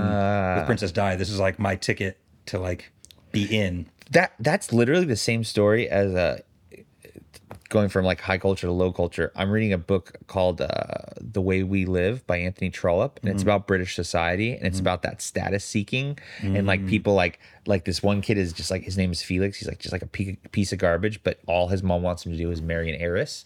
So he's oh. like trying to land an heiress, and the family that he's married into made their money in a shady way. Uh-huh. so it's just it's just kind of like showing just like just shady on top of shady and just like that whole like Age does this. Yeah, it does it well. them trying to buy their way into society And they can't do it. yeah well i mean spoiler they kind of they Do they kind of get in? I don't know how far into it are you. Not to where they got in. Oh well, I gotta know like- where they're getting boxed out. okay. They they they. I mean, yeah, they they get in and then they're out and they're. I mean, there wouldn't be any conflict in the show if if they weren't. But Yeah. yeah, similar theme of like people trying to climb that ladder. Uh, dude, what about just people wearing clothes more? Like like wearing suits and shit all the time and like being dressed. I really Crazy. like this. If I if I thought I could pull it off, I would wear a suit more. You would? I think so. I like the discipline of it. I like the like Lex Fridman says that he does it just because he wants to be professional. It works for him. Totally. It does work for him. I saw him talking about his dad recently. That was super interesting. I think his dad passed, and he. Recently? Uh, I don't know if it was re- no. I don't think it was recently, but he he like made a point of it that someone like they were just. I think one half of his family was disrespectful to his father, and he was like, "Dad, get out," because his dad was going to react. So he like pulled his dad out, and he said something to him like, he goes, "You don't have to even worry about those people." He goes, "Everyone." Or he's like, everyone on the planet or millions of people one day will know your last name. And that was like one of his like inciting incidents, like one of his motivating things to be so successful. Nice story circle reference there. There you go. Inciting incident. Yeah. What were we talking about before that though? Um, oh, wearing suits. Yes. You would do that? I love, dude. I love that like uh, people used to wear suits to fly on planes, and I love the I I love the idea of it, bro. When I'm not doing this, I'm in like suit? no, no, I'm in like sweatpants, Pajamas? and t-shirts. Yeah, I'm basically in like We wear pajamas now, dude. I do like the whatever the the thing that all the housewives do. it's like, embarrassing because athleisure. because I feel like I would love that like when you watch shows like Gilded Age and you you watch shows like well I guess The Crown wasn't far enough back but like uh like man and yeah you're like oh man so stylish like I wish the world was that way and you're like fuck I don't know if I want to wear a suit every day Yeah. all the cigarette smoke too I like the idea of it, but I I have suits, but I choose to wear like whatever. Like have you ever had a cus like a bespoke suit no, have you? I was gonna do it at one point, and then I realized I'd never fucking wear it. But Right. it's a lot. There's like levels of bespoke. I didn't realize. To have, like Yeah, like there's like sort of bespoke, and then there's like truly handmade. there's like Savile Row like ten thousand dollar suits. That I'd wear a suit every day if I had one of those. Those feel like pajamas. Do they like the really good ones? Yeah. Mm. Have you seen like how soft like the silk Mm-hmm. is? Oh yeah, they feel like they're super comfortable. I think that's why we don't like wearing suits is because our suits are made of fucking cheap shit. Right, right. it just feels like hot polyester like bullshit. You know, I was just talking about this with somebody yesterday. Was uh, there's a, a thrift store in Orange that's run by one of the private Catholic schools, and so they like they raise funds through there. So all of the rich people donate their stuff to that specific thrift store, and like ten or fifteen years ago, I went in there, and for whatever it was, like twenty bucks or something, I got a uh, an Yves Saint Laurent suit in my size. Like a In your size? That's vintage awesome. Yves Saint Laurent in my size. You know, all those fashion houses like didn't used to make mass market shit. It used to all be like not ready to wear off the rack. It was like whatever you call it, like Yeah, I don't know. But yeah, and it was like a big deal. Like if you got them to make something for you, and they were like the shops were all empty when you'd go in. Yeah. I, I I don't even know if we were really alive during this period, but like or like conscious, but like there'd be like one, and it wouldn't be in your size. You're like, what is this? Is weird. It's like you would have to call someone if you wanted something. they still do that to some extent. Like the Tiffany's in Manhattan, they made a big deal about their like private rooms that actually you'll see in Crazy Rich Asians. They've done. I don't know. The luxury goods market fascinates me. It's mm-hmm. like it got it absolutely exploded during COVID, and people were like, I knew people who were just like, these are watches, but we're just buying Rolexes and just like putting them in like putting them away. And now there's like investment grade like watch. There's like watch mm-hmm. investment platforms, and people buy Birkins. Like if you can get a Birkin, mm-hmm. you buy you buy like whatever you can get, and and it's immediately worth twice as much. It's gone down a bit since COVID has. peaks, right? Yeah, the the aftermarket has, but they haven't changed their prices. Well, because there were like waiting lists. Like you couldn't, you literally couldn't buy a Birkin bag, You right? can't. You still can't. Wow. I think there's still a waiting list, and you have to like. You don't even know what makes it like how you make the cut. Like you have to like spend money there and like look good. I don't know. Ferrari's like that with their nicer cars. Like if you want the, so you, like any schmuck can go drop three, four hundred grand on like the entry level Ferrari. Like get like a California or something. Yeah, but if you want like the equivalent of the Enzo, whatever that is now, Yeah, the whatever they're like, F12 or whatever. they're they're million dollar plus cars. Those are you have to own other Ferraris, and you have to have shown that you're a good owner who doesn't post stuff on social media and like, oh, yeah, What's the point of getting a Ferrari? you know they've sued people like they're very litigious about their brand. Do you have to like sign an agreement when you buy it? I think so. Oh man, So people have like wrapped their Ferraris and put them online, and they'll sue them for like defamation. dude, that makes me think of. I wonder if Andrew Tate can still get a Bugatti Oh, funny. I don't know if they care. Because he's that's become such a part of his brand. The Bugatti. Is it? Well, I- Volkswagen is desperate for customers, bro. I don't know if they care. I think they just. Is the Bugatti just a piece of shit? Any, I think Bugattis are great, but Oh. I think I think Volkswagen is still recovering from Dieselgate. when they Oh yeah. like yeah. did all that like emission stuff. Did you see that it came out that their uh, Elon is suing for discrimination and there's been like a whistleblower? What? No. There that like he was supposed to get like 800 and some bill 800 million dollars in subsidies for one of his companies and they didn't give it to him and they denied him. For Starlink. Yeah. I read the headline. I didn't read the article. I read a little bit about it and it's just it makes sense. Makes and they said it was due to his purchase of Twitter. Uh, uh, What do you what do you what did you think about that? What he said in the New York Times thing? oh, are you talking about when he was on stage for the interview and then he's like, And he does this thing. Yeah, he's, He goes tells he for people listening. So what did you can say? What are they? Well, no, I just I, I don't. What did he say? Because if you're gonna try to blackmail me with money, like you're gonna leave. He was talking about uh, Bob Eisner, CEO of Disney. Yeah, yeah. He's like, you think you're gonna blackmail with blackmail me with money? Fuck off. Right. And he's like, did you hear that? Is that clear? Fuck off. And it was like the most dope thing ever, and probably the end of Twitter too. I do think it's going to be over. I, I think that's it. Twitter should maybe just be a website. It doesn't have to be a tech company. Like a Wikipedia, like self-edited type of maybe not self-edited, but like Reddit. Like you don't think of Reddit as this tech powerhouse. right. It doesn't have to be Facebook. They're, I mean, Reddit is oh trying my to get God. more Facebook. like that. Bro, Facebook. What? Oh my God. We had, did I tell you about all the fraud stuff that we had? No. Someone in Singapore got into our account, sent an ad to some t shirt company that they ran, t shirt website. Yeah. Spent $196,000 on Facebook in like two days. Oh my god. I still, it's a month and a half ago. I still haven't got my account back. I still have not got back into it. I can't get a hold of anybody. I found out, and then by going through this, I found out I'm not the only one. There's like threads on Reddit and threads in other places. You have to basically, to get a hold of somebody, like basic customer service, you have to go to like the attorney general of your state Whoa. or file like a lawsuit, basically. That's how shitty their customer service is. Is it? But you guys were able to like get it. You're not out of pocket. I mean, you're losing traffic from not being able to do that. No, ads. it but- we really wasn't an important source of traffic. It went on American Express, so hoping American Express does the right thing, but they're still lagging. they've been great to me as a merchant in the past. They've been really fair. So I don't know. Yeah, I mean, it was, we didn't do anything wrong. They they cracked two factor authentication. Like we really didn't do Okay. anything like like negligent at all. Right. For the record, nothing negligent. But I just found out that you can't get a hold of anybody at Facebook. I'm not the only one. Like people's they're they're a billion multi billion dollar market cap company, hundred billion or something, and you can't even get a hold of somebody if you spend money with them. Wow. It's crazy bad. Like Yeah. it's like there's threads. It's like contact your attorney general or contact Facebook legal and tell them you're going to sue them. Wow. That's how you get a hold of like customer support. So it's like you have to spend twenty grand to get a lawyer. Like it's, it's a twenty thousand dollar like just to get somebody on the line at Facebook. Basically, to get somebody to do to help you. that's crazy. Isn't that nuts? And that's why I don't know. T- Facebook to me seems like a total paper tiger. What does that mean? Like it, it's not a real huge company. It's not Amazon.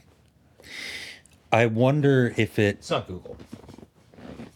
Yeah, I guess they don't provide an inherently valuable service. Like there's nothing like it's just a network. Like it, it's not.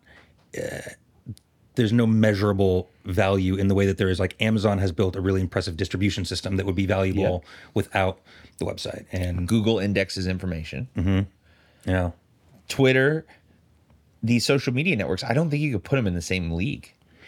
long term, you mean? Yeah. because it's, it's like fashion. It's like fashion oriented. It's like it, it, it when you have like a down economy like this, and you have GMC, and they're just like, we're spending an extra million on Twitter or extra million on Facebook. Let's just let's cut that. Yeah. You're they're screwed, and I, and they don't take care of their little advertisers. So what? I don't know. I just don't see how they continue being that with service that bad. But So- I don't know. Other companies have terrible service and still exist. so long as the users are there but that's i mean look at in the us anyways look at how quickly facebook fell apart from a user standpoint like Yeah, I. I don't know anybody under 40 that uses facebook I mean, they own Instagram. That was a good acquisition. of course yes So that's still that might stick around maybe for our generation. But now everyone's on TikTok. TikTok is is the same problem. what You you can't get a hold of anybody. oh that makes sense You can't get a hold. There, it's it's like a ghost company. They're both like ghost companies. Yeah. like you're like, is there actually anyone home, or did someone just like turn on the server and then fucking leave? Right. And they're they're advertising companies, and none of them want to be advertising companies. That's the thing. I think they think it's dirty. You think they would prefer to be like subscription revenue, like Elon is trying to do with X? I think, well, I think of Google. I think Google wishes they were a university. I, I think they're so stuffed up, like so stuck up. They hate the fact that they sell newspaper ads. Right. That's what Google does. They sell newspaper ads. Right. they're, they don't really do anything that's really revolutionary or new. They indexed information. Mm-hmm. It's not even indexed well anymore, and they sell newspaper ads, and that's okay. But they're always trying to do rocket. They wish they were Elon Musk. They wish they Right. they were doing rockets. They tried to do self driving cars. They always try to do everything. But ninety nine percent of their revenue Right. comes from Amazon. Amazon's a company that knows what they are. Mm-hmm. But it's just it's clearly grew too fast and it's it's completely out of their control. Amazon? Yeah. How's it out of their control? they i don't think they can manage the level of like customer service and handling and their merchants and like the same problem. Like trying to get one thing fixed over there it takes a miracle. Uh, uh perfect example. If amazon owed me a distribution for a large amount of money because that credit card that was at facebook was closed i didn't have a credit card on file with them which they require to do distributions. They owed me like a ton of money and they need a credit card for a thirty dollar fee. Like it, it, it was ridiculous. Right. So they skipped my distribution cycle. Mm. so we had fraud for two hundred grand. Skip distribution cycle. I was like like looking for a loan shark. Wow. Yeah. It's scary that stuff can just like wheezed out of the middle of nowhere. Like you said, like you said, you just wake up and get an email and you're like, oh, I just ruined my fucking day. Yeah. ruined my week. Yeah. Like I yes. had to email Jeff at Amazon to get it fixed. Oh wow. It worked though. I got an email. Who's the new guy? Tom. It, it he's it's it's been it's yes it worked. It, Wow. it was, and it was the only and I called ten times, emailed, opened up cases. Like it, these companies are just run by nobody, dude. Right. That's funny. Is it Andy Jassy? I think is the new CEO. Jassy, that's right. I got an email back from Andy Jassy's office. Right. and he said we've taken care of and we've expedited your payment. You should see it tomorrow. Done. That's a good life hack for anybody listening. Like if you eh, are selling Amazon, that's what you got to do, evidently. Oh yeah, shit. I shouldn't have told everybody that. All right. No, Don't worry. Nobody's gonna hear this. It's fine. Everybody knows about Jeff at Amazon. it's so funny. on Twitter, I I want to go back to what you said about maybe it was a mistake. Like I think that Elon obviously shouldn't have bought Twitter because like bro, it's an Did someone else company. finance the deal? Uh no. I mean, yes, other people were in on it, but he He took secured on financing against his stock. Is that what it was? I believe yes, he used Tesla stock to back the debt for Twitter, and I think he put some cash. I think he put like 10 billion in equity, of like sold shares for 10 billion, and then put up another whatever 20 billion, and then rolled like 7 billion of other people's equity.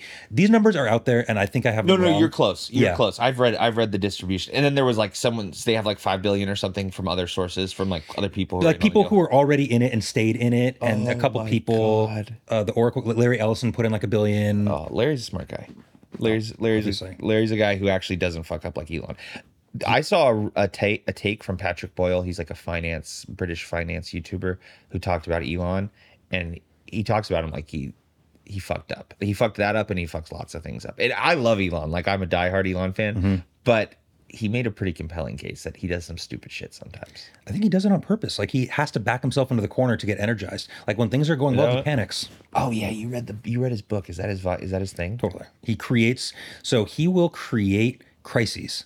Like if things are going smoothly, he'll like email the people at Tesla and just be like, "Here's a new feature. We have to have it in next week, or the company's going bankrupt." just like force crises. So I think that he does this maybe not consciously, but subconsciously. He said it was for attention. Patrick Boyle did, but that might be a that might be a much better take. That he just what motivates his his puzzle brain. I think so. Autism puzzle brain. yes. Ah, it can be both. It was a bad buy. Tesla. Oh, obviously. Uh, no Twitter. Twitter. Oh, sorry, I misspoke. Yes, yes, yes, Twitter Twitter. was a terrible. Like, don't you just look at the the economics of it? Right. And bro, you I feel can't. like you look at a P and L and be like, no. well, they were roughly break even when he bought it, I think. Yes, they had just gotten to be, to break even. and then they lost a ton of money because all the advertisers left because he a says break even company for sixty billion or thirty billion dollars. well obviously it was like a uh, vanity play for him I think it was probably, like we said last time, I think it's probably the greatest single thing for free speech in our lifetime for sure. Hmm. you stand by that A hundred percent.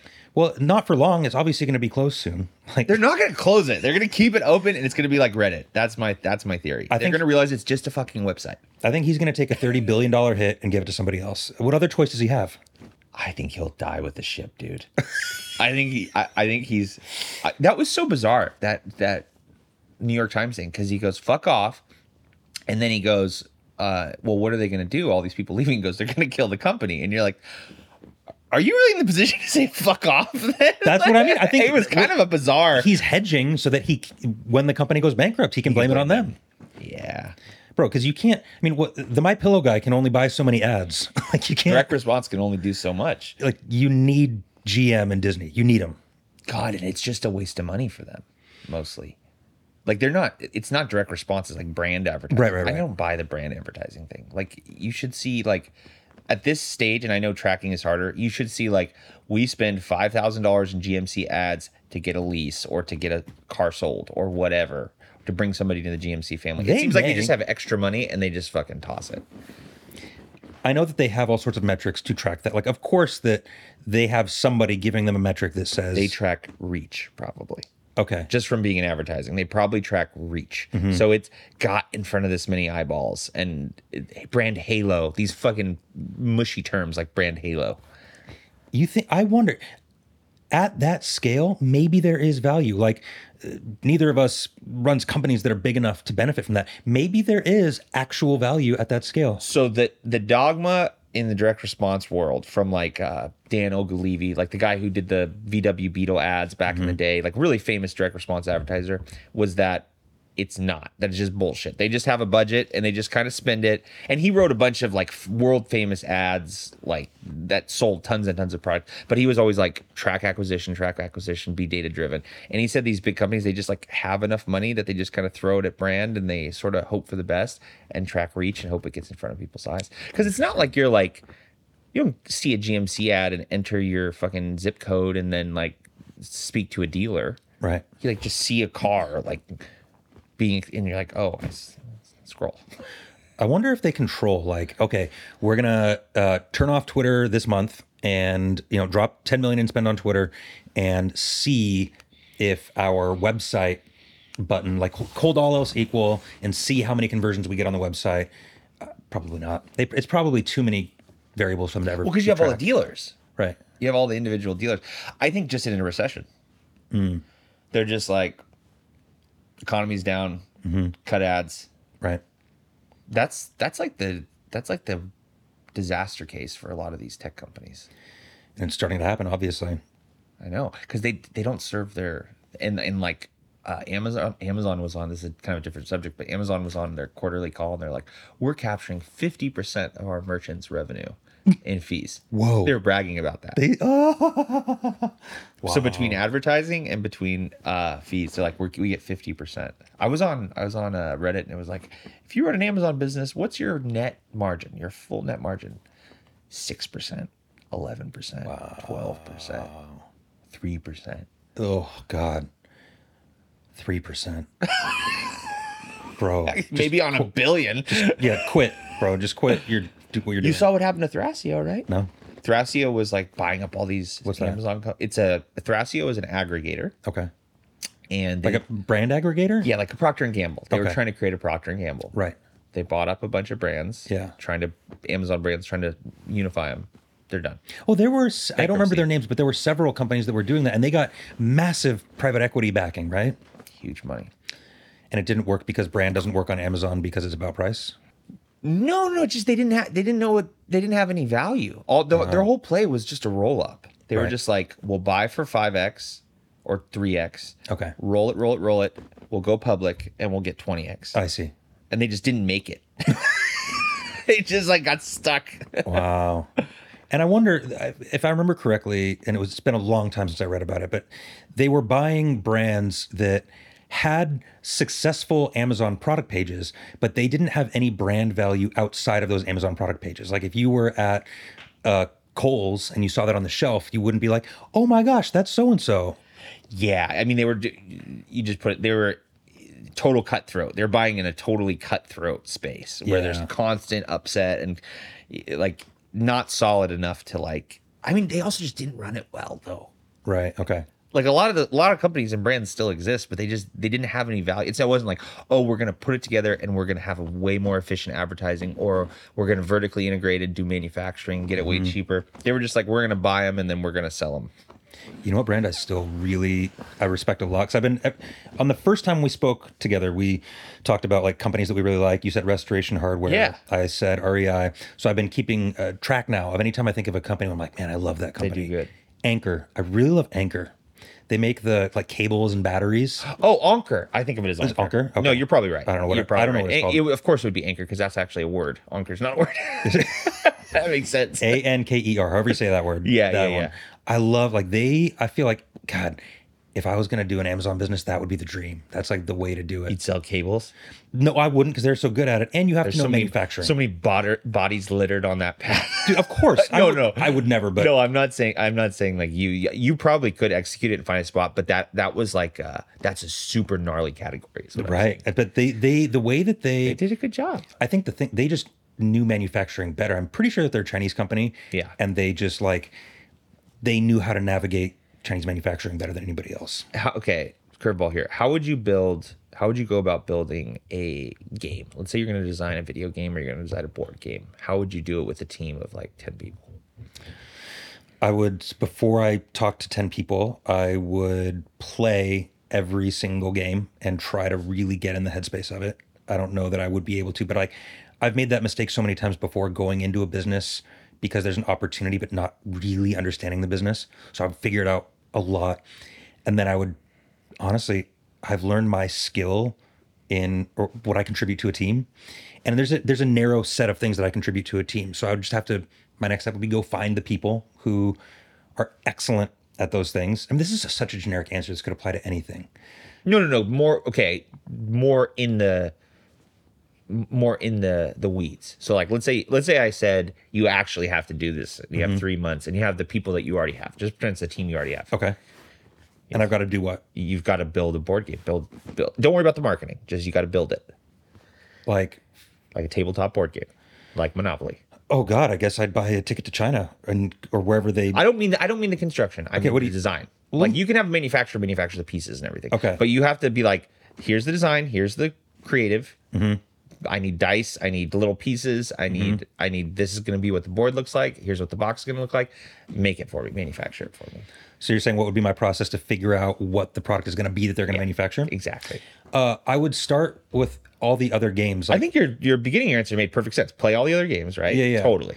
and I would figure out like what are the threads, right? Like what are the threads that are working? And anytime I've designed anything visually before, I it, it's always derivative. So like when I was doing uh, album art for uh, the guys in Brooklyn, I bought these like uh, I found this used bookstore that had like really high quality used books, and I found a bunch of old advertising coffee books that were like here's all of the best ads from the 60s and it's like this like massive thing so i would just go through there and just I think I have that book. try to find inspiration from other stuff. And so I would probably figure out what art is popular right now. I'd go look at album art and music videos, see what people are doing, look at old art for inspiration, find common threads, see what other games are doing, and see if there's some novel way to combine all of that.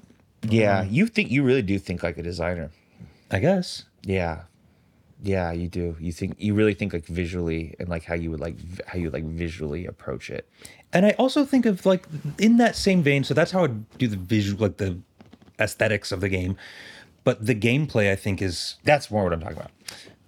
I don't know enough about games to know how I would do it, but I would start by just playing a bunch of games Playing a bunch of games. and figure out what's addictive. There's what's a bunch. addictive Of, there's a about bunch it. of books actually about game mechanisms. That's fascinating. I would love to read those. Is that interesting?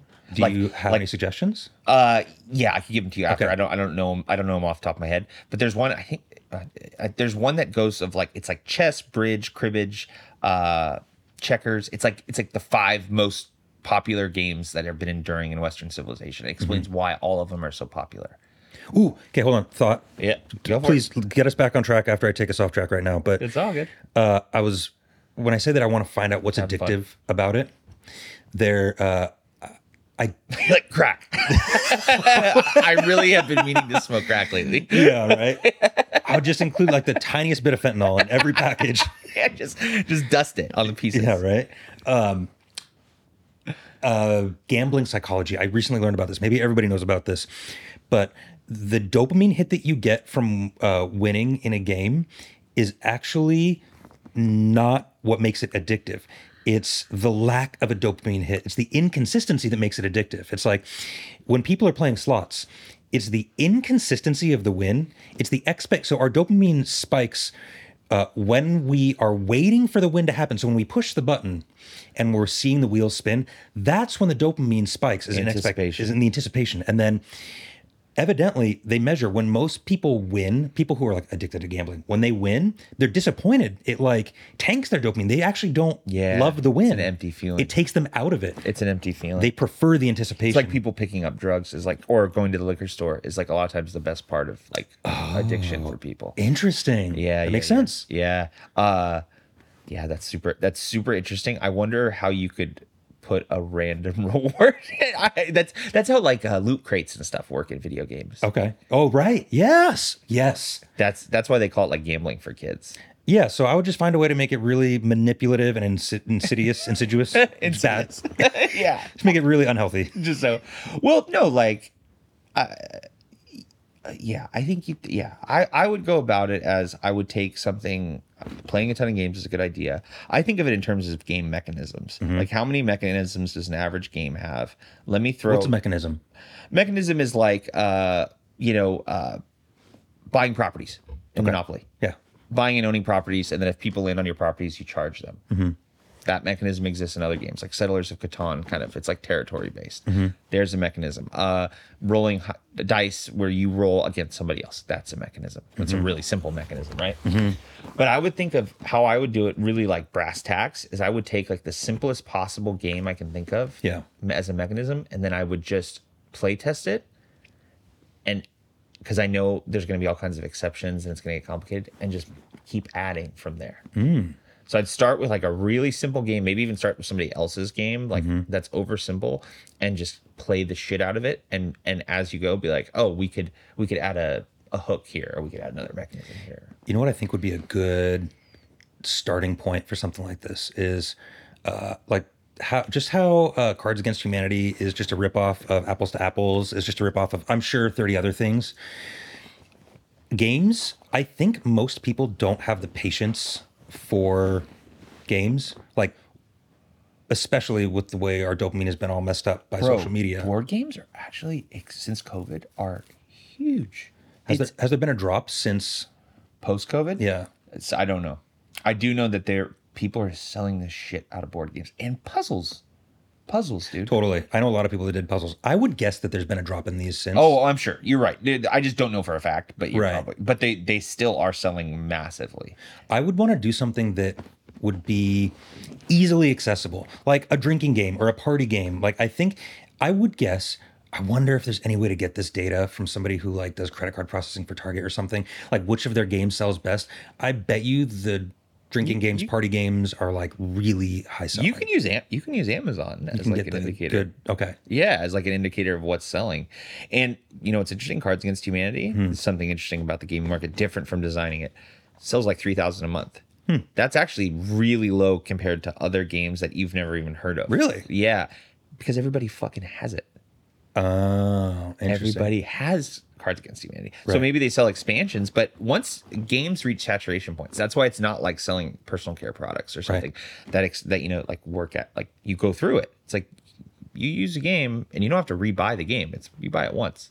I guess you'd have to do maybe build something like Cards Against like if we're using Cards Against Humanity as an example. That's a great example. but be more make the expansion packs more crucial to the experience overall which also when people come over to my house now i don't usually suggest cards against humanity because we've been there done that but if there was like i don't know it- cards against humanity or whatever i don't know like something more timely make the expansion packs like more Where did that come from? i don't know whatever's uh, of the moment I love it, dude. Like- I love it. Yeah. but then people would be like oh you have the new whatever yeah, you have the new